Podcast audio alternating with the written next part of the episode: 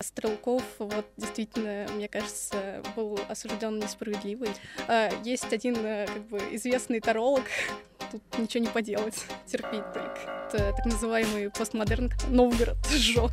Ну, они либерахи просто побоялись, испугались. Так называемые навиопы, что давайте, захватите нас, сделайте нас цивилизованными, что мои грибы никто не соберет. Сталин был первым нацболом. Сталин в итоге привел страну к тому, что в итоге Россия снова стала сверхдержавой. Проблема всех патриотов то, что нет какого-то объединения. Это базированный дядька, украинцы, э, трапы, буквально какие-то непонятные гейские альтрайты. Надо быть друг другу добрее. Э, Чудо спит со специалистами Средней Азии. Ты предлагаешь захватить Казахстан. Не только. Это на самом деле скрытый гомосексуалист. Спасибо, Господи, наши души. Здравствуйте, это проект «Зерно». Здесь отделяют зерна от плевел и сеет здравый смысл. Меня зовут Петр Тихонов. Андрей Колосов. И сегодня у нас в гостях Арина Павлова, она же Чувыдла, и поговорим мы с вами немного о политике в России для, а, так сказать, поколения Z. А, привет, Арина. Здравствуйте. Ну, давай для начала просветим наших зрителей, если кто-то тебя не знает, ну и в целом нам тоже расскажи. Расскажи немного о себе, как ты заинтересовалась политикой и вообще, как ты себя определяешь? Вот кто ты, политический блогер вот как, как тебя называть? Ну, я в целом сама пока не, не понимаю, кто я. Это достаточно сложный вопрос, но кто бы как ни думал, мне кажется, невозможно быть э, вне политического контекста какого-то. И если ты хочешь нормально жить, то, наверное, надо этим интересоваться и как-то приходить к этому рано или поздно. А вот ты как э, интересуешься политикой? Как э, это для тебя как хобби или как что? Ну, вот я учусь на специальности государственного муниципального управления, mm-hmm. и я, наверное, хочу с этим связать свою будущую карьеру, возможно. Карьеру именно публичного политика или что-то в государственном управлении? Ну, скорее всего, я хочу попробовать сначала себя в государственном управлении, и потом, если как-то получится, то, возможно, заняться публичной политикой. А как бы ты могла описать свои взгляды политические? Ну, вообще вот это вот право-лево, мне кажется, оно как бы не работает, э, и не стоит себя куда-то относить конкретно, но если бы все таки меня просили конкретно вот прям ответить, наверное, я отношусь к традиционализму. Недавно был арестован а, Игорь Стрелков, потом а, сразу же, буквально через несколько дней, Горлицкий. Как ты относишься к политическим репрессиям? Ну и вообще, можно ли людей за свободу слова, то есть за слово, за слова арестовывать? Ну вот многие связывают арест Стрелкова и Кагарлицкого, но мне кажется, это не совсем правильно, потому что там все таки достаточно разный контекст, и, скорее всего, их связывают только и вот из-за того, что они вот такой короткий промежуток друг за другом пошли. Кагарлицкий, ну, достаточно такая, ну, специфическая фигура, какой-то такой левый дед, э, который там занимался общением с какими-то иностранными фондами французскими, которые там левыми, которые занимались там протестами. Э, Стрелков, вот действительно, мне кажется, был осужден несправедливо, и я готова даже поставить деньги, что в октябре его, наверное, отпустят. Хм. А почему именно в октябре? У меня есть инсайт. Mm-hmm. А, о чем он так?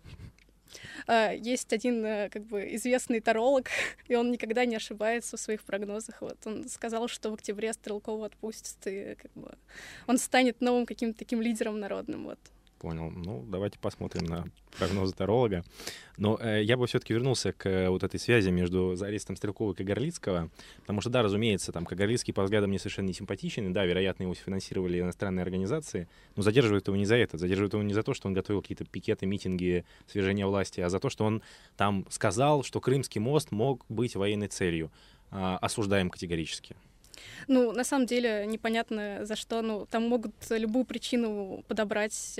Скорее всего, мне кажется, что это копилось много-много лет, и просто сейчас конкретно подумали, ой, а что ж мы делали пять лет? Э?» Нет, ну смотри, за семь дней а, было заведено дело на Квачкова за слова, потом а, э, Стрелков, сразу арест, и Кокорлицкий, сразу арест даже не административные какие-то приводы, а сразу аресты. Ну. То есть а, очень странно, копилось, копилось, и у кого-то сорвалось. Если копилось, а повод могли найти любой, то есть получается все-таки репрессии, да? Это не за преступление, а то за есть то, кому-то что... Ну, дали целом... зеленый свет на это все. Ну, есть такая проблема, причем она ну, всемирная и во все времена была, так что тут ничего не поделать, терпеть только. Терпеть, э, что, что арестовывают за слова? Ну, получается так. Очень, конечно, не хотелось бы терпеть, но, видимо, приходится. Другого выбора у нас, пожалуй, что и нет. А в целом, как ты относишься к Стрелкову? Можешь немножко описать? Ну, мне кажется, достаточно интересный человек, и я его уважаю за то, что он прошел много вот, военных конфликтов, он действительно патриот, хотя многие его не любят э, за какие-то его ну, острые выражения, но, по-моему, человек все-таки ну, хороший, хотя и бывает острый язык. А ты вот как относишься к этим острым выражениям? Потому что он очень резко так критиковал там Шойгу. Ну, по сути, в чем-то он прав, в чем-то он не прав. Ну, главное то, что человек как бы, ну, человек за хороший. свой народ, за свою родину. То есть человек э, как бы переживает. Угу. А в чем он вот он не прав, как ты думаешь? Ну, например, в конфликте с другими патриотами. С Пригожиным, очевидно. ну, да. Мне кажется, что вообще это проблема всех патриотов, то, что нет какого-то объединения и постоянно какие-то склоки и ссоры из каких-то личных э, проблем. Мне кажется, это неправильно. Ну, а на самом деле, э, часто вот, э, ну, сколько я живу, я помню, что обвиняют оппозицию в том, что она не объединяется, там националистов обвиняют, что, обвиняют, что они не объединяются. Но на самом деле, мне, если честно, кажется, что это в целом логично потому что достаточно сложно объединиться, э, точнее так, э, нужно понимать, что люди, люди, которые действуют в одном поле, они обычно друг другом конкурируют жестче, чем э, люди, с которыми, которые действуют в другом поле. То есть, грубо говоря, аудитория у Пригожина и аудитория у Стрелкова — это примерно одни и те же люди. А вот аудитория Навального и аудитория Каца — это тоже одни и те же люди. Поэтому Кац там ругается с навальнистами, а Пригожин, ну, в том числе и поэтому, ну, неизбежно был какое-то какое публичное противостояние со Стрелковым. Если бы они только не объединились, но это сложно себе представить. Ну, тут, мне кажется, все-таки проблемы какого-то такого личного характера в голове, потому что, ну, вот я считаю, вот, ну, вот я грибник, и я считаю, что мои грибы никто не соберет, поэтому мне все равно там какую-то конкуренцию. Мне важнее, чтобы, ну, например, э, русским людям вокруг меня было лучше, чтобы моей стране было лучше, и какая разница, что там кто-то какую-то аудиторию заберет, пусть забирает. А как ты думаешь, Пригожин делает так, чтобы твоей стране было лучше?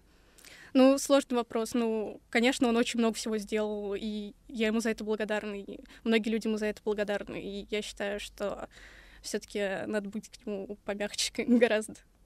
Ну, я тоже очень ну, против был, когда набросились за на Пригожина.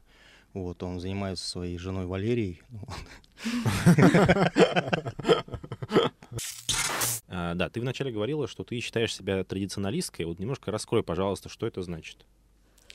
Ну, то есть, э, во-первых, я как бы придерживаюсь православной традиции. То есть я как бы собираюсь также углубиться в данный вопрос еще поглубже, потому что я считаю себя все-таки каким-то поверхностным обывалой.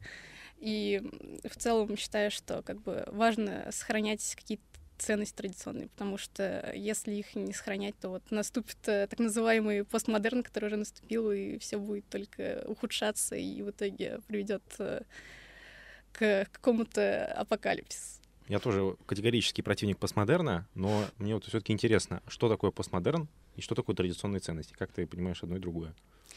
Uh, ну вот uh, традиционные ценности это вот Aryan Classic, uh, так называемый.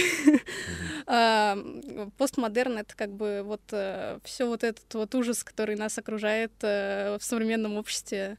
Э, вот э, все плохое, что есть вот сейчас, э, всякие псиопы, стимулякры, различные левые, новые правые, старые правые, старые левые, вообще вот это все неразбериха. Вот опять-таки то, что вот вместо того, чтобы бороться за там за родину, там за народ какой-то, люди борются там за подписчиков каких-нибудь. Угу. То есть это постмодерн.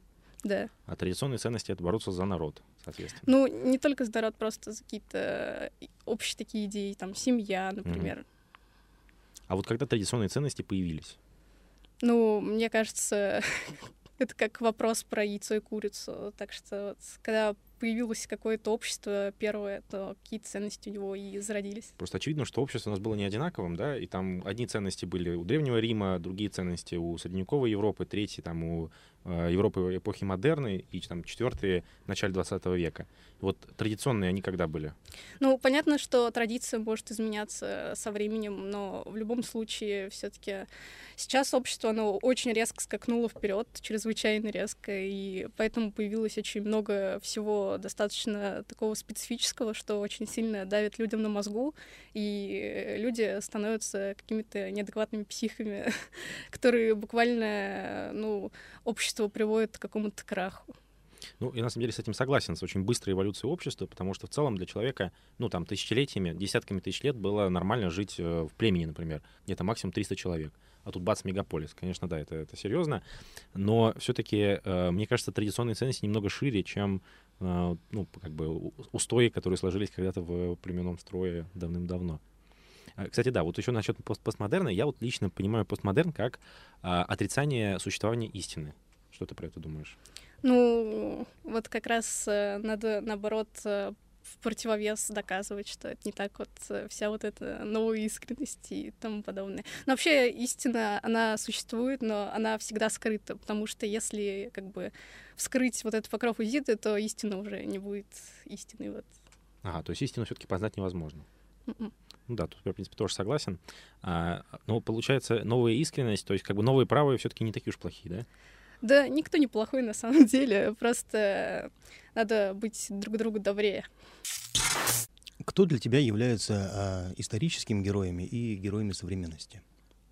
На самом деле исторических героев много, и в России тому великое множество. Это ну, многие полководцы, цари, просто различные исторические личности. И среди ну, наших соотечественников тоже много героев, которые вот сейчас, например, а, а, воюют э, на СВО это тоже своего рода героизм, и я уверена, что многие люди, которые сейчас воюют, как бы тоже себя внесут в историю.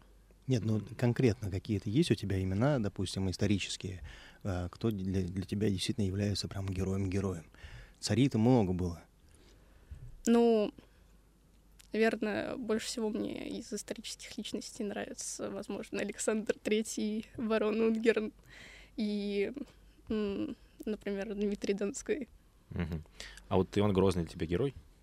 Ну, в целом был такой, как бы сказал, ну, представитель поколения Z, базированный дядька. Ну, по сути, многие ну, историки, которых, на которых повлияли западные, в том числе всякие источники, которые исказили как бы правду в каком-то смысле, его не грозно, ну, выставляют каким-то психом сумасшедшим, но отчасти это неправда. Угу. А в целом, как ты оцениваешь итоги его политики? Ну, сделал как э, много и хорошего, так и плохого. Вообще в любом историческом событии надо искать как что-то плохое, так и что-то хорошее. Это вроде ну, бы как раз постмодерн, то есть как бы ты не даешь оценки какой-то, а так, ну, сложно как бы сказать. Вот есть хорошее, есть Ну, плохое, вот так... хорошо, что он присоединил там Казань, mm-hmm. Астрахань, и плохо, что он проиграл там под конец жизни войну. Вот э, Новгород сжег. Ну, они либерахи просто были. Вот. Mm-hmm. Политические репрессии, так называемые. Uh-huh. Есть, на самом деле, целая концепция двух Иванов. Ее изначально Андрей Курбский придумал, что, мол, был Иван хороший, который там Казань брал, а потом он сошел с ума, видимо, и поэтому проиграл Ливонскую войну, в частности. Так что много кто делит Ивана вот на, на, на двух таких, вот таким ну, образом. Арина же до этого говорила, надо быть хорошим. Ну да. То есть немножко побыл хорошим, ну, пора завязывать. Э, есть, на самом деле, такая э, линия, скажем так, трех великих исторических личностей в российской истории. Это Иван Грозный, Петр I, Сталин. Как ты к этому относишься, к, к этим персонажам? Ну, к Ивану Грозному уже разобрали, что кто там, остальные два. Ну, многие ошибочно принимают Сталина за левого. На самом деле Сталин был первым нацболом в России, поэтому э, как бы его политик тоже стоит рассматривать с двух сторон. Ну, сейчас, давай все-таки по хронологии, давай Петр, Петр Первый сначала. Хотя, конечно, про нацбол это было интересно, ну да. Петр Первый был нацболом? А, нет, ну, типа, очевидно, не был, да? Нуль, нулевой нацбол. Ну, Петр Первый был, очевидно, западником, но западником с какой-то стороны правильным, потому mm-hmm. что он не просто там фанател безумно то, что давайте, захватите нас, сделайте нас цивилизованными. Он э, как бы подчеркнул что-то хорошее и привнес это к себе домой. И Конечно, достаточно много, ну, не знаю, вот так называемых традиций, наверное, было утрачено в какой-то степени, но все таки он, ну, как бы появилась империя, это уже очень круто. То есть он... Для благого дела как бы утрачивали традиции. Ну ладно, борода... А вот империя — это хорошо. В чем плюс империи перед ней империей? Ну, просто как бы э, буквально он, можно сказать, ну, это, конечно, грубо звучит, но в первый раз сделал Россию сверхдержавой. Угу. Ну, я, на самом деле, с этим не согласен. Мне кажется, что сверхдержавой Россия стала чуть позже, скорее при Екатерине II. Э, ну, конечно, там какой-то был вклад Петра, но, правда, при этом он еще и демографический удар огромный нанес по России, потому что при нем огромное количество людей умерло от войн, от того, что он там стройки свои затеял. Поэтому это, конечно, а, мне кажется, немножко сильно сказано.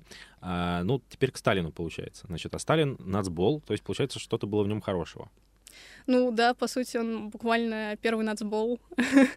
И, конечно, были репрессии и так далее, но при этом он репрессировал таких людей, как Троцкий, которые буквально э, вывезли во время революции золотой запас америкосам. И, по сути, Сталин, э, конечно, делал много плохого, но при этом есть теория, что он был на самом деле русофилом и вообще... Смелая теория.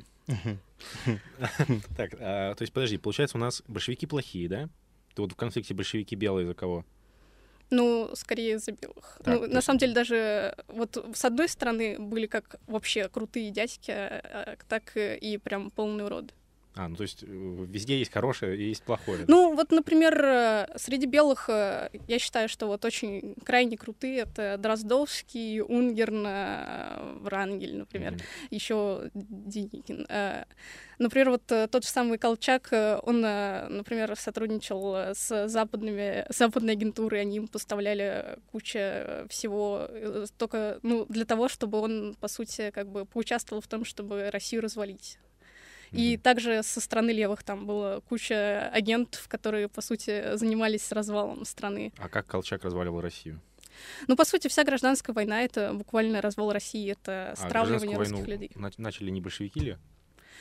Там, на самом деле, э, все сложно, и там было много как бы, сил, влияния. Ну, по сути, они самый большой э, рычаг давления оказали. Ну, вот они, например, пришли к власти все равно, вот там, вот, предположим, уже там 37-й год, Сталин в итоге привел страну к тому, что в итоге Россия снова стала сверхдержавой.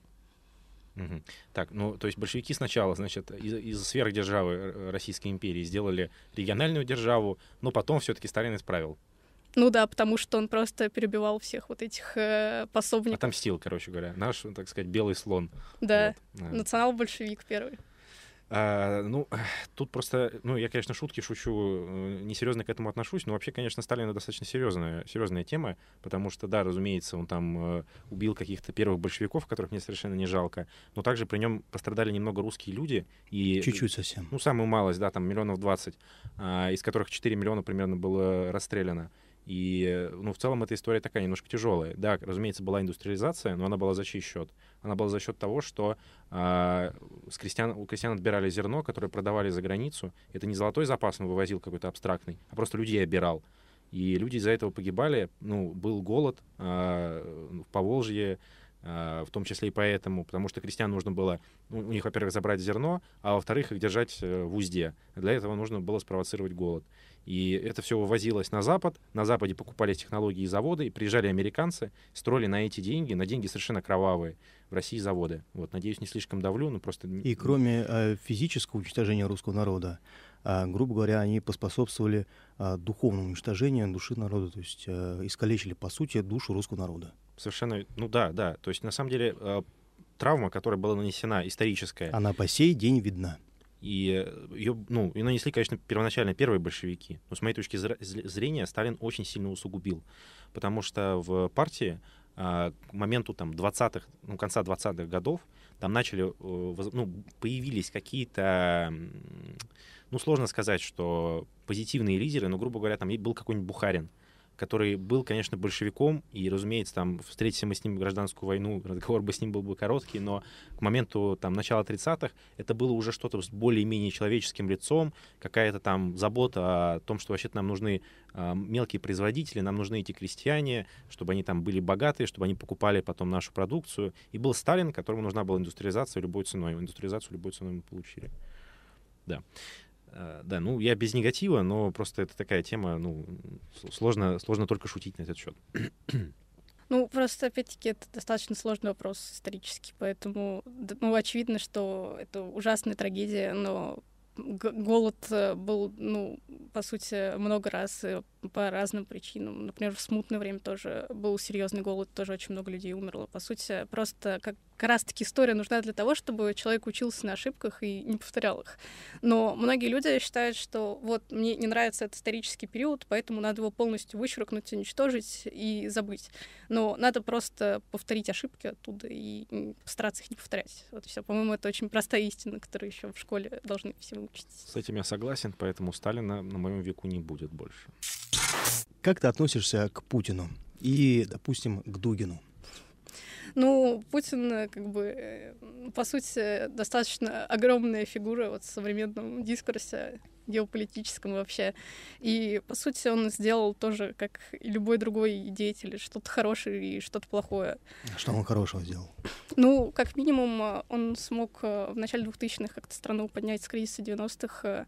И, по сути... Погоди, погоди, погоди. Тогда подняла страну не а, Путин, а цена на нефть, которая как-то ну, просто фортанула парню. Ну, еще другие некоторые аспекты. Например, то, что кризис большой в 90-х, он просто, ну, как бы сам по собой начал То есть у него там прям, прям серия фартов, да. и он вот, вот этот момент, когда он мог сделать из России, не знаю, Объединенные Арабские Эмираты, как, как они сейчас живут, а он практически оттуда, то есть, ну, все они растащили, разграбили, то есть ничего мы не видим из того, что вам можно было говорить, вот красавчик, вот, вот такое наследие оставил, что действительно будут правнуки вспоминать. Ну вот э, как э, вот есть всякие мемы вот про вот эту пресловутую стабильность, вот э, хотя бы есть вот эта стабильность, и на том спасибо. Стабильность есть?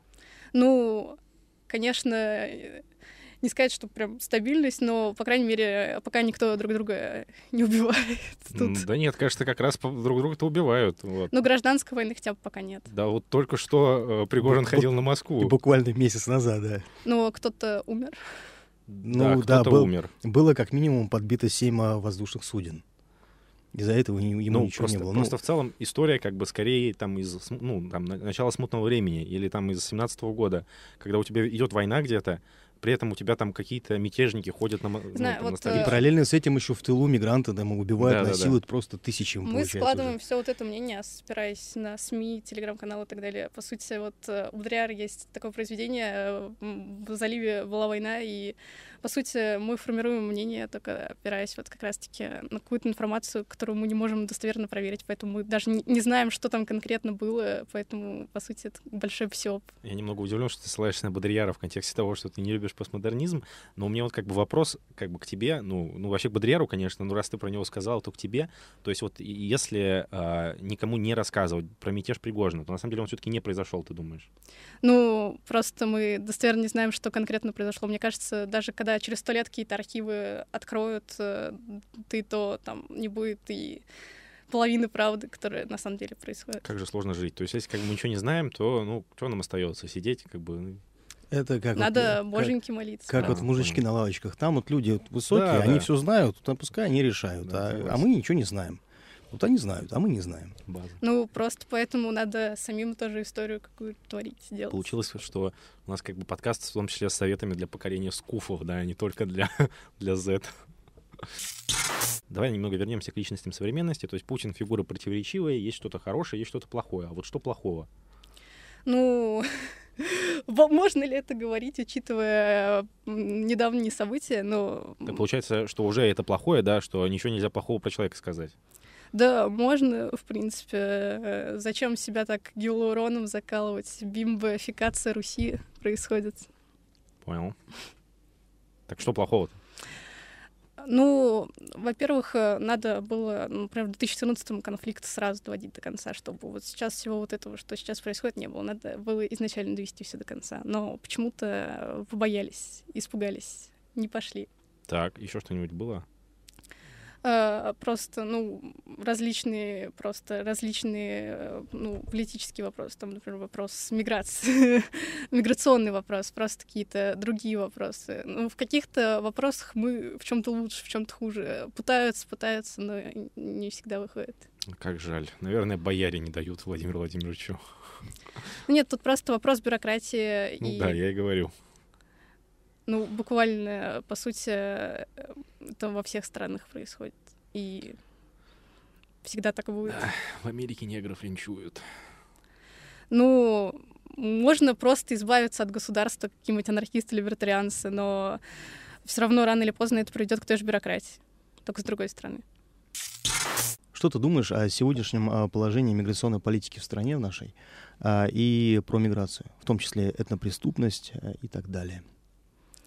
Ну, по сути, миграция, она не нужна, потому что, ну, русская культура не нуждается в каком-то дополнении страны, поэтому, по сути, это скорее вопрос экономики, потому что пока вот э, рыночку выгодно нанимать дешевую рабочую силу, это будет продолжаться, поэтому надо или какое-то законодательство создавать, чтобы как ограничивать вот эту преступность, или решать вопрос экономический, например, как-то может быть, даже какой-нибудь э, СВО на Казахстан, потому что через Казахстан раньше как раз-таки в Россию шел больше миграционный поток, потому что там буквально можно было границу без паспортов пересечь. Но сейчас, конечно, с этим уже теперь другие пути обхода есть, у подожди, мигрантов. А, для того, чтобы прекратить проблему с мигрантами, ты предлагаешь захватить Казахстан. Не только, вообще. А, всех, да? Ну, э, нам надо, вот, э, вот опять вернемся к СССР, там было, по сути, вс- ну, в Ближней Азии все влияние было у нас. И сейчас это влияние, например, может забрать Китай или США. И, по сути, можно действовать наперед и самим забрать это влияние. И тогда все вот эти вот э, специалисты будут оставаться у себя в стране и там жить, и там э, как-то развиваться. Смотри, а, тут есть такой момент, что когда это другие страны, ты можешь с ними вести визовый режим, закрыть границу, и они к тебе не приедут. Но если это часть твоей страны, то тебе нужно будет очень сильно извернуться для того, чтобы их всех убедить остаться там. Не, вообще не представляю себе, как это можно реализовать. Ну, как у нас сейчас, допустим, с Ингушетией, с Да. Дагестаном, Чечней, у нас проблема Хотят, в, то- в, приезжают. том, в том, что мы как бы не можем им запретить приезжать Их вообще. просто, слава богу, хотя бы немного. Их там несколько миллионов. А в там, Казахстане живет сколько там? 30 с копейками. В Узбекистане там 19. Ну, то есть, короче говоря, их, их там примерно ну, столько же, сколько русских в России. Ну, там немножко поменьше. Но учитывая рождаемость, там через 20 лет будет столько же. И вот мы, короче говоря, возьмем и присоединим к себе огромную территорию, инокультурную, враждебную нам, в общем-то, даже культурно, а, исповедующую Ну, а почему в странах, она которые нам в свое время-? Потому что вот эти 30 лет после развала СССР стабильно во всякие фунды вливали мысль о том, что вот во всем виноваты русские. Э, вы- Не-не-не, смотри, когда развалился Советский Союз, в некоторых этих республиках, которые я не буду упоминать да, сейчас, а, там происходил, ну, в прямом смысле, геноцид русского народа. Ну, в общем-то, почти во всех. Ну, практически, да. Ну, потому что это даже идет не только... То есть вот эти ми- ми- ми- миролюбивые республики, которые жили дружно, все вместе, вот этом едином а, сплоченном а, советском человеке, как-то резко ну, давайте все- тогда все вернемся стали- в Российскую империю, там, к Ермолову и так далее, когда все вот эти вот э, так называемые специалисты были захвачены, они спокойно служили царю-батюшке, и никто не возникал. В Российской империи, да, было немножко проще, потому что там просто действовали разные правовые режимы, то есть, кор- короче говоря, регионы были неравны, то есть их можно было им там приказывать что угодно. Но просто сложно себе представить, Ну вот это что опять мы- вопрос законодательства. что мы Значит, вдруг надо что-то сделать захватим. Узбекистан, скажем ему, что он будет нашей колонией буквально, ну то есть как бы неравноправен с э, другими русскими регионами. И узбеки такие, ну, ладно, хорошо. И, и- и можем отправить им, э, к, к ним еще наших обученных специалистов, Да, да, их да. сограждан. Вот, кстати, вот, кстати говоря, э, насчет Советского Союза, а, тут еще нужно понимать, что за счет чего, вот, да, вот вопрос, собственно, тебе, а за счет чего а, при Советском Союзе развивались Узбекистан, там, Казахстан, Киргизия? Ну, очевидно, что они потребляли гораздо больше э, ресурсов, чем, например, э, центральная Россия. Ну да, то есть за счет РСФСР. Ну, при этом, как бы, сфера влияния, она точно была под нашим контролем, и не была под контролем, например, А что США. важнее, сфера влияния какого-то там США или благосостояние русских людей? Ну, сфера влияния США, как бы, она тоже очень сильно влияет на благосостояние русских людей, потому что э, ну, по сути, ведется ну, не холодная война, а какая-то такая квази-война. При Советском Союзе э, фактически мы кормили все эти республики. А вот США разве кормят те республики, там, которые... Ну, и они как как-то- раз-таки, вот как мы говорили, создают себе колонии. И, ну, все на это закрывают глаза, потому что это просто, ну, мировой гегемон, всем пофиг. Ну, только США почему-то никого не захватывает, не присоединяет. не ну, то есть, захватывает никого. ну, в смысле, не присоединяет главным образом. То есть США вторгается, меняет режим. Ну так э, и нам не обязательно прям э, в- захватывать, мы можем тоже просто вот как США делать. Да. Осталось только э, раздобыть такую же армию, как и США, и можно и такую же экономическую мощь. А как ты к СВО относишься? Положительно. положительно. А, а ты не думаешь, что можно было бы э, взять то количество средств, финан, ну, финансов, которые мы сейчас потратили на СВО, а вот, вот эта стабильность 25 лет Путина, чуть поменьше, а, что в течение 20 лет, если бы даже взять хотя бы половину из этих средств и вкладывать в мягкую силу на Украине, то там бы был уже, наверное, три Майдана, которые просили бы вступить а, в состав России. Ну, это тоже вот как раз та самая мягкая, мягкая, мягкая сила, которой пользуются США во всем мире. Ну вот э, так называемые навиопы как раз-таки только сейчас задумались о том, что, оказывается, существует мягкая сила. И только сейчас стали, ну, у нас даже нет своего ципса, так называемого. Вот. Это, конечно, очень интересно, что ты одновременно цитируешь Дугина и Голковского с навиопами. Это очень интересный микс. А вот скажи, пожалуйста, а Путин навиоп? Ну, он, он бимбо, бимбо-унитазик.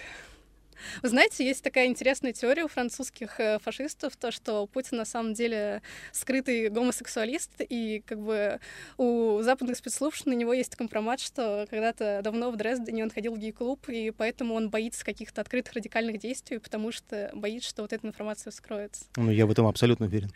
Я так не думаю, это просто теория, как бы. Как ты относишься к визовому режиму? Ну, в целом, я считаю, что ну, это очень адекватные меры, чтобы как бы как раз-таки контролировать миграцию. Но э, захотят ли вот э, люди, которые ну, получают гешефт э, с мигрантов, вводить этот визовый режим? Нужно как-то это лоббировать. Не-не-не, но здесь вопрос не в том, захотят ли они, а вообще твое отношение. И, грубо говоря, там при смене, ну, случайно, там, случайно власть поменялась. Чисто случайно. А, это благое дело, визовый ну, режим, да. или не благое? По сути, да. А это лучше, это лучше, чем присоединять Казахстан? Ну, это легче гораздо. Да, ну слава богу. То есть мы как бы Украину не смогли на СВО. Ну давайте хотя бы Казахстан попробуем. Ну, может, может там получится. Я предлагаю, предлагаю очень попроще взять Беларусь. Ладно, ну если серьезно, то что я хотел спросить.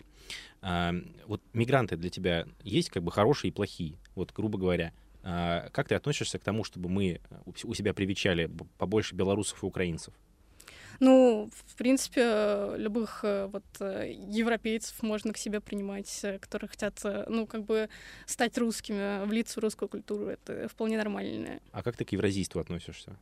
Ну, евразийство многие не понимают, считают, что это какой-то фанатизм по э, вот этим специалистам. На самом деле евразийство просто подразумевает то, что у России какой-то свой исторический путь. Ну, я считаю, что ну, Россия действительно в каком-то смысле уникальный. Ну, то есть как бы свой исторический путь, но этот исторический путь так хорошо коррелирует с другими европейцами, что их мы принимать можем. А вот их там из э, Средней Азии не можем. Так э, мы можем их принимать в другом контексте, в контексте вот как раз-таки присоединения Северного Казахстана.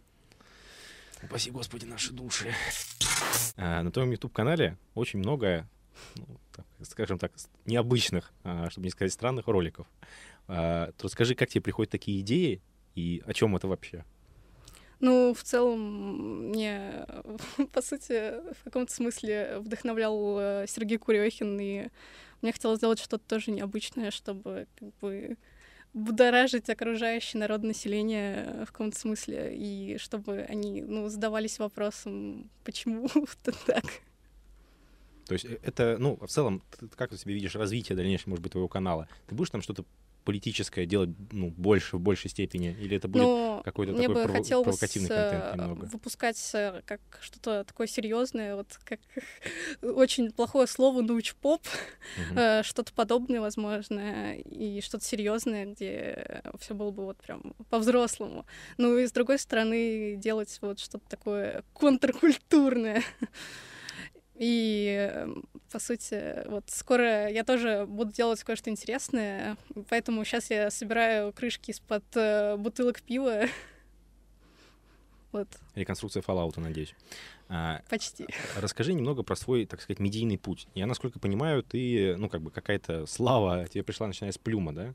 Ну, я с Плюмом вообще никак не связана. Да? А, вот, э, вот есть такой канал «Элитный резерв», вот у них, э, они вот очень сильно связаны с Плюмом, по сути, э, года до 20-го, это вот они были частью Плюмы, а потом там они поссорились с альтрайт-админами Плюмы и отсоединились от них, и в итоге сейчас большинство админов Плюмы — это заукраинцы, трапы буквально, какие-то непонятные гейские альтрайты. А, ты с «Элитным резервом», соответственно. Да, и, ну, по сути, я к ним попала в году 2021, наверное. Они меня сказали, о, у тебя тиктоки прикольные, хочешь к нам в админку? И я согласилась. Я такой бумер, что у меня нет тиктока, поэтому я, к сожалению, твое творчество тиктоковское не видел. И слава богу. А, а расскажи, про что оно было? Оно такое околополитическое, так понимаю. Ну, по сути, я только закончила школу, я подумала, о, надо же чем-то заниматься, пока я поступаю в университет, э, и решила, о, а что если я попробую вот, э, ну, что-то вот из своих интересов каких-то в интернет вылить, там, позаписывать каких-то э, приколов там про политику и так далее. И в итоге это все залетело. И я думаю, что, ну, возможно, скорее всего, и скорее так и есть только потому, что я вот девушка, возможно. Ладно. Так. А, расскажи, что за история была у тебя с Поздняковым, и как ты относишься к нему? Ну, пока он э, все-таки патриот России, то, наверное, отношусь хорошо, хотя личность достаточно специфическая, есть достаточно э, очень, ну, большой бэкграунд нехороший, но он вроде бы действительно в этом раскаивается, и пока он, ну, действительно что-то делает для России, то пусть делает. Я просто, насколько помню, а, там была какая-то такая история, что он сначала твои фотки запустил, да, сказал, что это там наша базовая слониха, а потом почему-то передумал, да, какая-то такая была история. Там просто э, есть э, целая группа, за украинской не буду ее называть, они, короче, додумались э, сделать скриншот, где там пишут про меня гадость, типа я это от своего лица пишу, хотя таких сообщений никогда не писала.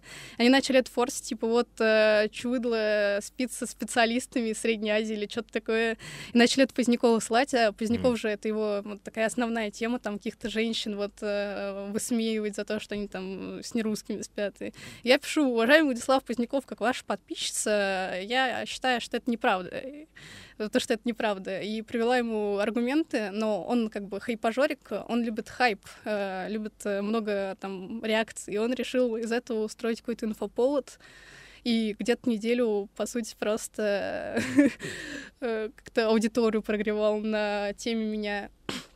А в целом, как ты вот это переживала? Потому что это все-таки, ну, как бы публичность такая, может быть, не очень приятная, что тебе, наверное, люди какие-то писали, да, его там а, Поздняковские эти Чопикс или как там Ну, в основном мне гадости пишут, э, очевидно, только украинцы. Э, Поздняковцы, наоборот, э, пытались к этому честь отстоять, что ли. Типа, ой, а правда там, что ли, украинцы что-то плохое тебе делают? Mm-hmm. Говорю, да, правда. Они такие, ой-ой.